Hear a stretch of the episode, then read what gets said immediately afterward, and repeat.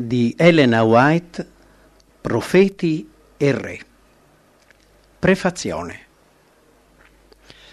Profeti e Re è il secondo di una serie di cinque volumi nei quali Elena White propone un commento pastorale della Bibbia. L'opera di questa autrice prolifica si rivolge in primo luogo ai credenti della Chiesa avventista che riconoscono in lei la presenza di un dono profetico.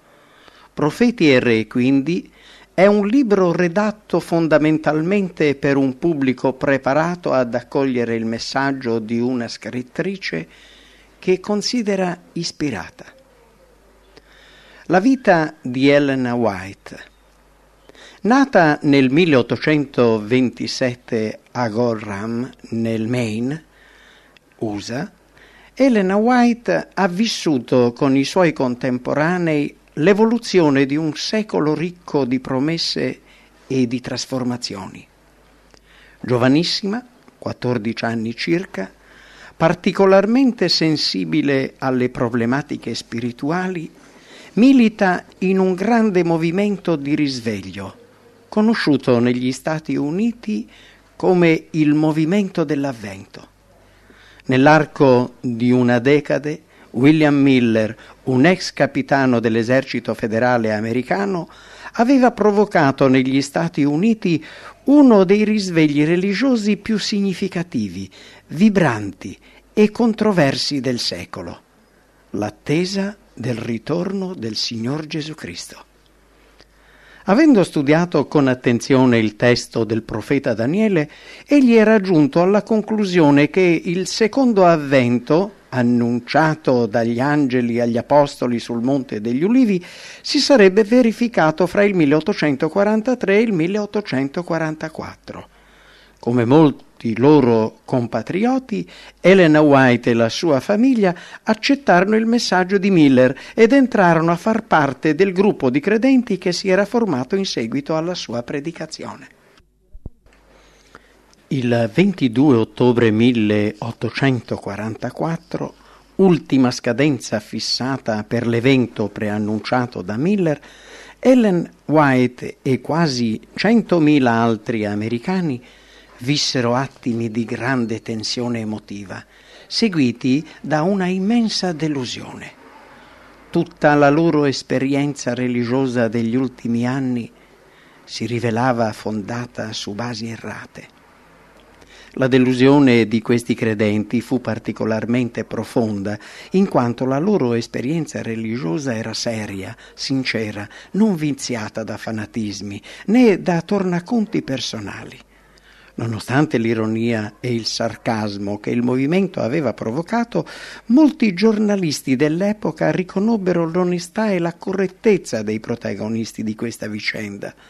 L'entusiasmo suscitato dalla predicazione di Miller non era nuovo per lo spirito americano in quella nazione plasmata in gran parte dal pensiero puritano, fiorirono numerosi movimenti di risveglio simili nel XVII e nel XVIII secolo.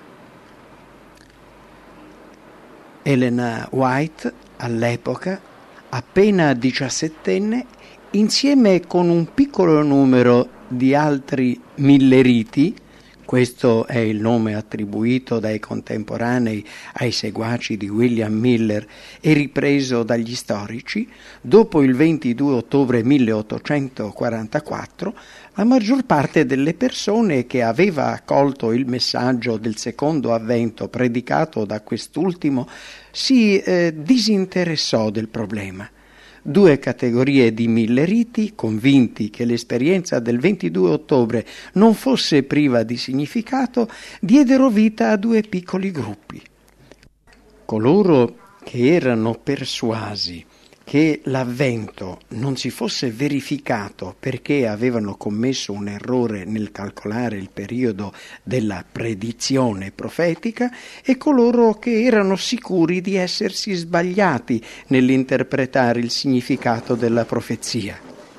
Elena White entrò a far parte di questo secondo gruppo. Continuò quindi a chiedersi la ragione di questa vicenda drammatica e quale fosse stato l'errore commesso. Ella stessa racconta che nel corso di una riunione di preghiera in casa di un'amica, mentre le persone convenute chiedevano a Dio la ragione di quel travaglio, fu protagonista di un episodio singolare. Ebbe una visione. Fu la prima di una serie di esperienze statiche che segnarono la sua vita, cambiandone l'orientamento. Quando comunicò ciò che le era accaduto, provocò una reazione di diffidenza. I milleriti avevano sempre visto con sospetto qualsiasi manifestazione soprannaturale e qualunque tentativo di strumentalizzare il loro movimento con atteggiamenti fanatici o esaltati. Solo dopo una serie di confronti personali e di verifiche bibliche i messaggi e l'opera di Elena White assunsero il ruolo e l'importanza che i membri della Chiesa avventista le riconoscono ancora oggi. A partire dal momento in cui la sua funzione venne riconosciuta dal gruppo che alcuni anni più tardi darà vita alla Chiesa avventista del settimo giorno, Elena White sarà un punto di riferimento importante nelle scelte e nella comprensione della missione che questi credenti sentono di dover svolgere. Il suo apporto e la sua opinione saranno tenuti in grande considerazione. Ella stessa ebbe cura di guidare la riflessione dei suoi compagni di strada, mettendo per iscritto i messaggi che rivolgeva loro e componendo un'opera letteraria imponente. Secondo gli esecutori testamentari e depositari dei diritti di pubblicazione dei suoi scritti, Elena White ha lasciato un patrimonio letterario di oltre 100.000 pagine. Il contesto storico. Per comprendere gli scritti di Elena White occorre inquadrarli nel contesto storico e culturale nel quale l'autrice ha vissuto. Come abbiamo accennato, il 1800 è un secolo di grandi trasformazioni. Nel mondo politico e in quello economico si assiste a cambiamenti sensazionali rispetto al passato. Siamo nell'era della nascita delle democrazie liberali e della rivoluzione industriale. Dal punto di vista tecnologico, per capire il tipo di evoluzione in corso e le differenze con il nostro tempo, basti pensare che nell'Ottocento furono inventati i fiammiferi, le candele, l'illuminazione stradale a gas e si mise a punto il sistema di pavimentazione delle strade. Inoltre si scoprì la possibilità di conservare i cibi in scatola sterilizzando con il calore e si realizzarono le prime applicazioni relative all'uso dell'energia a vapore. Le navi, i treni, le macchine tipografiche. Alessandro Volta inventò il primo generatore di corrente continua. Dal punto di vista tecnologico gli Stati Uniti d'America beneficiarono delle innovazioni nei trasporti, le comunicazioni e l'urbanistica. Politicamente consolidarono la propria autonomia dall'Europa, dando vita a una nazione democratica fondata sull'uguaglianza dei cittadini e sul diritto alla libertà di pensiero e di religione. In questa nazione nascente gli sviluppi sociali e tecnologici sembravano porre un'ipoteca ottimistica sul futuro. Molti ritennero che il millennio di pace e di benessere annunciato nell'Apocalisse stesse per realizzarsi sulla terra. Alcune situazioni specifiche accentuarono l'ottimismo del tempo, ma furono anche fonte di preoccupazione, incertezza e delusione. La conquista del West ebbe un influsso considerevole sulla fantasia popolare. L'opera dei pionieri, uomini e donne coraggiosi, che affrontando sforzi immani e sacrifici considerevoli portarono la civiltà europea verso la sponda occidentale del paese, fu mitizzata e interpretata come il prolungamento dell'atto eroico compiuto dai padri pellegrini nel lasciare l'Europa per stabilirsi sul nuovo continente. La disponibilità di nuovi territori per la prima volta mise alla portata delle masse la proprietà terriera. si consolidò il mito del self-made man, letteralmente l'uomo che si è fatto da solo. L'individuo che costruiva la propria fortuna contando solo sulle proprie capacità fisiche e mentali. Il benessere e la ricchezza sembravano facilmente raggiungibili e diventarono l'obiettivo dichiarato o nascosto di un popolo. Tutto questo ottimismo fu spezzato dalla guerra civile 1861-1865 l'ultima guerra combattuta sul territorio nazionale americano.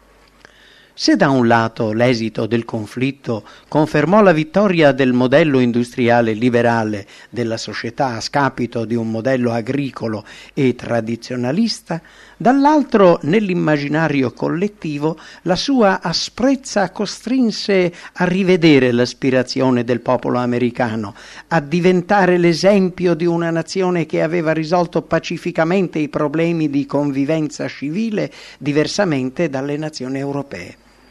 Gli americani reagirono con incredulità e sgomento di fronte al riemergere improvviso di una violenza fratricida insospettata. La dura realtà della guerra indusse al pessimismo. In questo contesto politico, sociale e tecnologico, l'elemento religioso assunse una posizione di primo piano il sogno americano si è costruito e si è nutrito di una dimensione biblica e religiosa di tradizione essenzialmente protestante.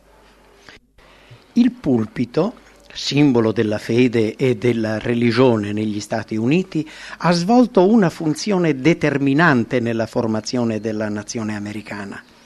Come abbiamo già detto, la nazione di quel tempo percepiva se stessa come la protagonista di un'epoca alla conquista del futuro e dell'ignoto. Herman Melville, nel famoso Moby Dick, ne traduce lo spirito ricorrendo all'allegoria della caccia a una misteriosa quanto imprendibile balena bianca. All'inizio del suo racconto egli dipinge in modo emblematico il ruolo decisivo della religione. Nel capitolo Il pulpito egli descrive la cappella dei pescatori di New Bedford, la città dei cacciatori di balene. Il pulpito è sempre la parte prodiera della terra. Tutto il resto viene dietro. Il pulpito guida il mondo. È di lì che si avvista all'uragano dell'ira fulminea di Dio e la prua deve resistere al primo urto. È di lì che si invoca il Dio delle brezze amiche o avverse perché mandi venti favorevoli. Sicuro, il mondo è una nave al suo viaggio di andata, senza ritorno, e il pulpito è la prua. Questa funzione guida del pulpito era presente in tutti gli aspetti della vita di una società permeata dalla religione protestante. Nel 1800 entrambe le Camere del Parlamento erano dominate dai protestanti e dibattevano di problemi insiti nell'etica protestante, la temperanza, le leggi sull'osservanza della domenica. I maggiori quotidiani appartenevano a protestanti e il lunedì mattina gli americani vi trovavano il testo integrale del sermone domenicale. Alla fine del 1700 e nei primi anni del 1800 l'America è percorsa da due grandi movimenti di risveglio religioso. Fra il 1800 e il 1835 le chiese protestanti raddoppiarono il numero dei propri membri. A questo proposito, Alex de Tocqueville, visitando il paese in quegli anni, dirà in nessuna nazione del mondo la religione cristiana ha un'influenza così grande sulle anime degli uomini come in America. Inserendosi in questo contesto di fervore religioso, fiorirono quei gruppi e quelle chiese evangeliche di cui fa parte la Chiesa avventista, che si batterono perché venisse riconosciuto concretamente il loro diritto all'esistenza, richiamandosi alle garanzie di libertà religiosa contenute nella Costituzione americana.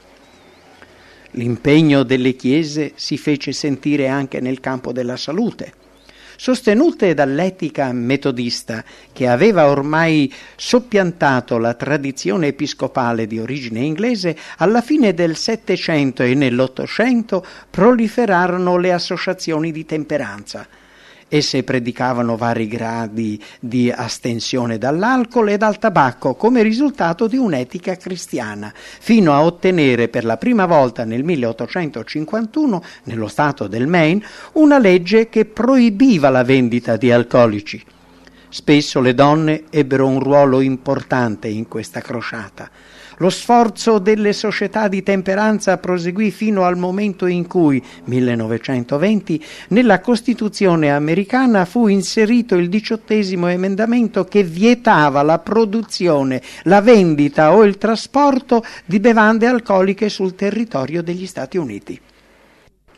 Subito dopo la guerra di secessione, invece, le denominazioni protestanti conobbero un periodo di declino, sia per l'immigrazione di un numero consistente di popolazioni provenienti da paesi cattolici, sia per il forte processo di industrializzazione in atto che provocò un disinteresse per la vita dello spirito, un forte sentimento di edonismo e di ricerca del piacere Inoltre, dal punto di vista intellettuale, si consolidava l'ipotesi evoluzionista già formulata da alcuni naturalisti nel XVIII secolo, ma riproposta e presentata in modo sistematico da Charles Darwin nella sua opera sull'origine delle specie, 1859 vennero messe in dubbio l'autenticità e la credibilità del testo biblico. Alcuni pastori aderirono alle nuove idee sull'origine del mondo e si riteneva che l'evoluzione fosse una spiegazione valida per integrare il racconto della Genesi.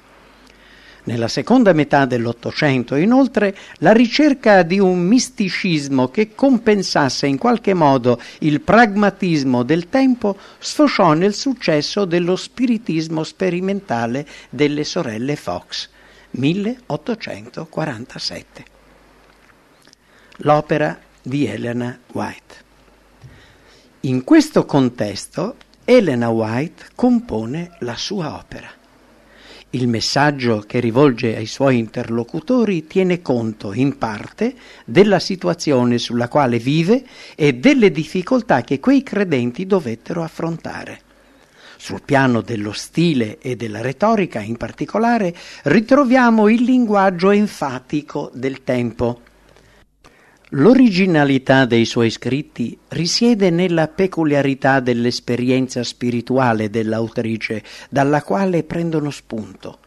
Attraverso le pagine dei suoi libri, ella ripropone ai lettori questo vissuto per farlo rivivere e per incoraggiarli a stabilire un'intensa comunione con Dio. Una delle sue preoccupazioni fondamentali è quella di riaffermare l'attendibilità e la centralità della Bibbia per la vita dell'essere umano. È il messaggio principale che emerge dal commentario pastorale della Bibbia in cinque volumi, di cui Profeti e Re fa parte.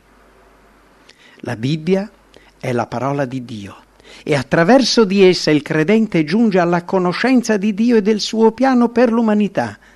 La parola di Dio che ci è stata trasmessa a costo di grandi sofferenze e spargimenti di sangue, viene disprezzata. Sono così pochi coloro che l'accettano realmente come norma di vita. L'incredulità prevale in misura allarmante non solo nella società, ma anche nella Chiesa. Molti vogliono negare le dottrine che sono i fondamenti stessi della fede. I grandi fatti della creazione presentati dagli autori ispirati, la caduta dell'uomo, l'espiazione, la costante validità della legge, sono tutte dottrine rifiutate dalla maggior parte dei cosiddetti cristiani. Per far conoscere questa sua parola e il suo carattere, Dio aveva scelto un popolo la legge divina doveva essere esaltata, la sua autorità confermata e venne affidato a Israele un grande e nobile compito. Il Signore lo distinse dagli altri popoli per attribuirgli una missione sacra. Ne fece il depositario della sua legge per diffondere la conoscenza del vero Dio. In questo modo la luce divina doveva risplendere in un mondo immerso nelle tenebre. La voce di Dio avrebbe esortato tutti i popoli ad abbandonare gli idoli e servire il Dio vivente. La missione affidata a Israele è stata poi trasferita alla Chiesa.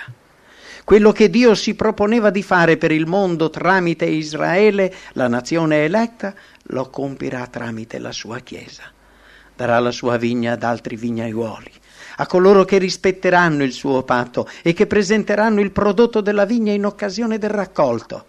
Il Signore non è mai stato senza rappresentanti che abbiano curato i suoi interessi su questa terra. Questi testimoni di Dio fanno parte dell'Israele spirituale e grazie a loro si adempiranno tutte le promesse del patto concluso fra il Signore e il suo popolo.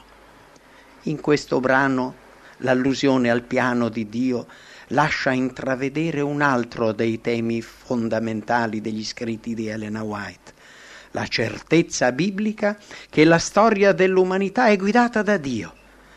Negli annali della storia umana può sembrare che la formazione delle nazioni, l'ascesa e la caduta degli imperi siano il frutto della volontà e del valore dell'uomo. L'evolversi degli eventi sembra dipendere prevalentemente dal potere, dall'ambizione o dal capriccio umani, ma la parola di Dio ci rivela che al di là, dietro e tramite il gioco degli interessi, del potere, delle passioni umane, c'è l'azione di colui che nella sua misericordia realizza silenziosamente e con pazienza i suoi obiettivi.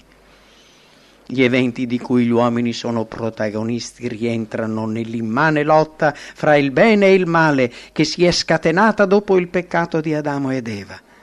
Fin dal giorno in cui il Signore in Eden disse al serpente metterò inimicizia fra te e la donna, fra la tua e la sua discendenza, Satana ha saputo che non avrebbe mai potuto esercitare un dominio assoluto sugli abitanti di questo mondo. L'esito di questa battaglia è comunque già deciso. Dio ha scelto di rivelare il significato della storia nel giorno del giudizio nel quale ogni azione sarà giudicata con giustizia. Nei momenti più difficili della sua lunga lotta contro il male, la Chiesa ha ricevuto le rivelazioni relative al piano eterno dell'Altissimo. Fra le prove che deve affrontare su questa terra, può intravedere i trionfi futuri quando alla fine di questa lotta i redenti entreranno in possesso della terra promessa. La scena della gloria futura, dipinta dalla mano di Dio, oggi dovrebbe essere particolarmente cara alla Chiesa, perché si sta rapidamente concludendo questo grande conflitto e le benedizioni dell'Altissimo stanno per realizzarsi. Un altro elemento caratteristico di profeti e re è il pessimismo con il quale Elena White dipinge il futuro. È giunto il tempo in cui il mondo si troverà nella morsa della sofferenza, tanto che nessun balsamo umano potrà alleviarla. Lo Spirito di Dio sta per essere ritirato. I cataclismi si succedono rapidamente. Nella sua opera Elena White mette in evidenza con vigore un tratto particolare del carattere di Dio. Dio perdona. Dio accetta pienamente e liberamente tramite i meriti di Gesù, il nostro Salvatore crocifisso e risorto. Percorrendo le varie fasi del dramma di Israele, abbandono del patto con Dio, avvertimento, punizione, deportazione, ritorno alla terra dei padri, Elena White ricorda che Dio, per la sua misericordia, tramite la predicazione dei profeti, cercò in tutti i modi di evitare che la catastrofe si abbattesse sul popolo. Se Israele avesse prestato ascolto a questi messaggi, non avrebbe subito le umiliazioni che seguirono ma siccome continuò a disprezzare la sua legge, Dio fu costretto a lasciarli andare in esilio. Per Elena White la storia sacra deve essere fonte di ispirazione per il presente e serve ad affrontare la realtà in cui il credente vive. Il momento più difficile nella lotta della Chiesa contro le potenze del male è quello che precede immediatamente il giorno della sua liberazione finale ma tutti coloro che confidano in Dio non avranno nulla da temere, perché la violenza dei tiranni è come una tempesta invernale. Dio sarà per la sua Chiesa un riparo contro la tempesta. Parlando della fede di Elia, ella compie la digressione seguente. Oggi gli uomini hanno bisogno di una fede simile a quella di Elia una fede che sa accogliere le promesse divine e permette di implorare Dio fino alla certezza di essere stati esauditi. Questa fede ci unisce maggiormente al Signore e ci dà la forza necessaria per lottare contro il male. Con la fede perseverante di Giacobbe, con l'ostinata insistenza di Elia, possiamo presentare le nostre richieste al Padre credendo in tutte le sue promesse. Origine e composizione di profeti e re. Studi recenti hanno rivelato che in un certo senso Elena White non fu l'unica autrice di profeti e re. Anche altri contribuirono alla stesura finale del libro, sia pure sotto la supervisione della scrittrice americana. Il motivo è semplice. Profeti e Re fu pubblicato nel 1916, cioè un anno dopo la morte di Elena White. Inoltre, da alcune testimonianze del tempo, risulta che nei suoi ultimi anni di vita l'anziana scrittrice non era più in grado di proporre un'opera così impegnativa come quella che abbiamo oggi sotto gli occhi. Forse per questo motivo il 27 dicembre 1907 la sua segretaria C. Chrysler scrisse una lettera importante a uno dei dirigenti della Chiesa avventista, V. Prescott, chiedendogli di assumersi un incarico molto delicato prendere in considerazione gli articoli scritti in precedenza dalla stessa Elena White relativi al periodo storico dell'esilio e del ritorno di Israele da Babilonia e riproporli in un unico volume. I lettori si aspettavano infatti la parte conclusiva del ciclo dedicato alla storia della salvezza, ormai quasi completo grazie alle opere Patriarchi e Profeti, La speranza dell'uomo e Il gran conflitto. La Chrysler chiese chiaramente una selezione critica per eliminare quelle parti che possono fare più male che bene. In modo particolare dal contesto della lettera si percepisce la preoccupazione di non suscitare controversie e polemiche a causa di interpretazioni in contrasto con le opinioni degli storici e degli esegeti più autorevoli del tempo. Per realizzare ciò, V. Prescott, o chi al suo posto ebbe questo incarico, utilizzò parafrasandoli diversi estratti da libri di Elena White, le parabole di Gesù Cristo, principi di educazione cristiana, con Gesù sul monte delle beatitudini, sulle orme del Gran Medico, oltre ad articoli tratti dalla rivista della denominazione Review and Herald. Contrariamente a quello che alcuni critici sostengono, Elena White è stata in grado di seguire la compilazione di profeti e re quasi fino alla fine della sua vita. Lo confermano alcuni resoconti dei colloqui che la C. Chrysler ebbe con Elena White proprio a proposito del processo redazionale. Nel colloquio del 22 luglio 1914 la Chrysler riferisce di aver presentato a Elena White i punti principali del capitolo su Eliseo, la purificazione delle acque, e quelli relativi alla liberazione dalla Siria. Elena White, scrive la Chrysler, ha espresso grande soddisfazione quando ha saputo che questi capitoli erano stati quasi ultimati. Ha anche detto di avere la speranza di poter riacquistare le forze per esaminarli un'ultima volta affinché il lavoro possa essere pronto per la stampa. Questi colloqui mostrano tuttavia la fiducia di cui godevano la Chrysler e i suoi collaboratori. In uno dei suoi resoconti Ella riferisce che la sera del 27 luglio parlò a lungo con Elena White sulle profezie di Isaia, che scrive la segretaria. Noi speravamo di includere nel capitolo sulle visioni della gloria futura insieme ad altro materiale. La sorella White si è detta compiaciuta del fatto che avessimo fatto ricorso alla parola di Dio per una buona parte di questo capitolo. Io ho presentato il progetto su come trattare le parti relative ai profeti Geremia ed Ezechiele.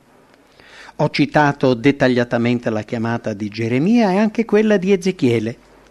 Ella ha espresso la speranza che avremmo sottolineato gli aspetti più significativi.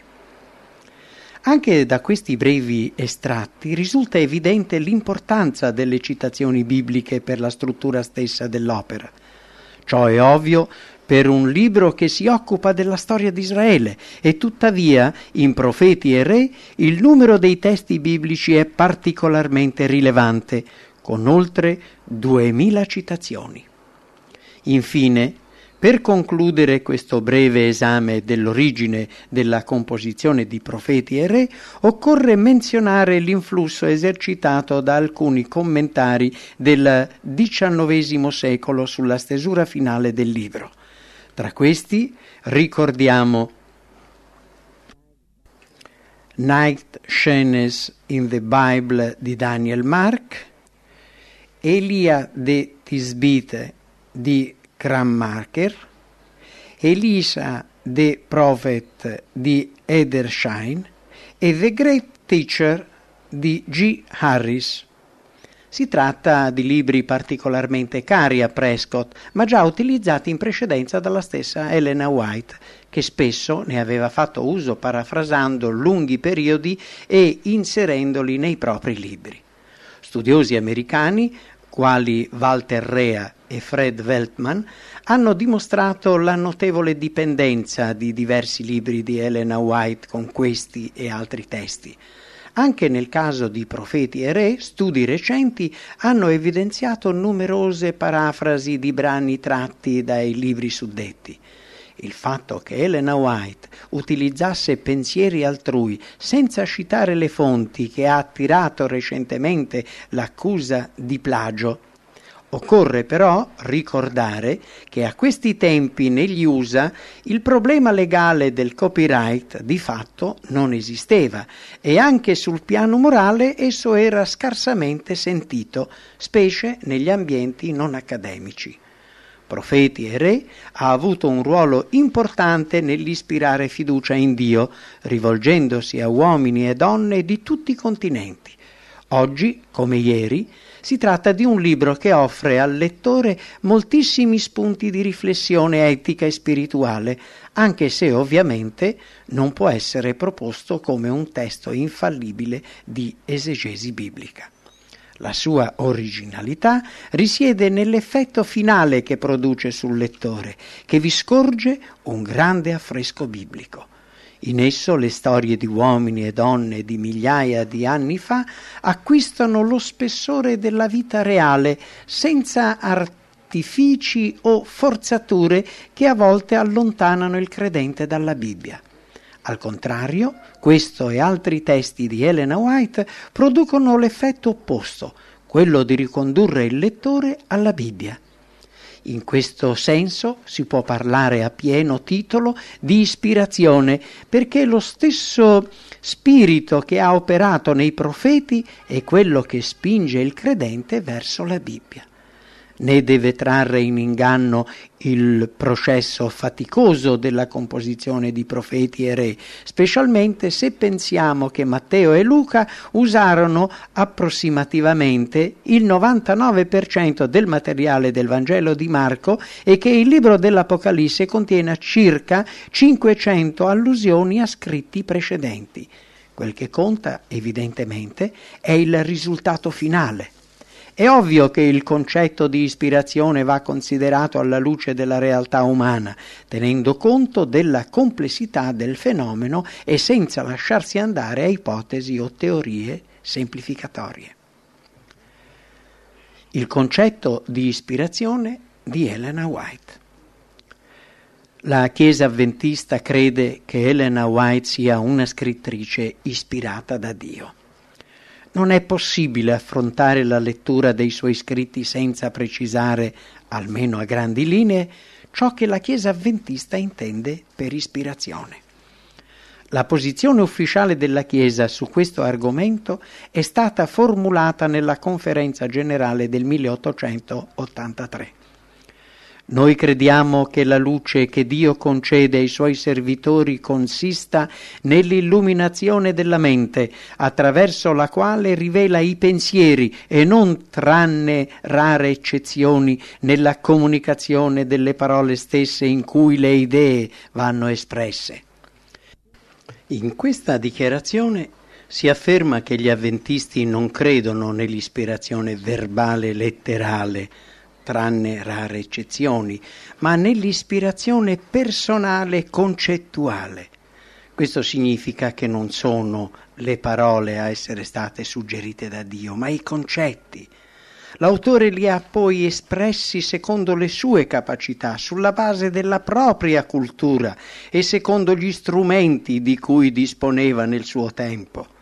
Tutto ciò non toglie al testo e al messaggio la sua validità e la sua attendibilità. L'ispirazione non rende infallibile colui che ne è l'oggetto. Gli avventisti riconoscono che i messaggeri di Dio, antichi e moderni, sono degli strumenti fallaci e le loro debolezze sono evidenti per coloro che li circondano, tuttavia, per la loro completa dedizione a Dio, essi sono accolti come perfetti in Cristo. Il concetto di ispirazione è esposto a più riprese da Elena White stessa nella sua introduzione al libro Il Gran Conflitto. La Bibbia indica Dio come suo autore, non di meno è stata scritta da mani umane. Nella differenza di stile dei suoi vari libri, essa presenta le caratteristiche dei suoi scrittori. Le verità rivelate sono state date per ispirazione di Dio, però sono espresse con le parole degli uomini. Presentata da differenti scrittori, la verità viene esposta nei suoi vari aspetti.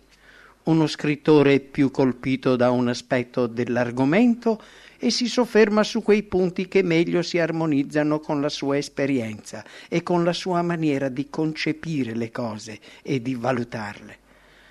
Nel consegnare alla stampa la traduzione italiana di questo libro, formuliamo l'auspicio che l'ascolto delle sue pagine contribuisca ad arricchire l'esperienza spirituale degli ascoltatori, guidandola verso una comunione con Dio benefica e significativa.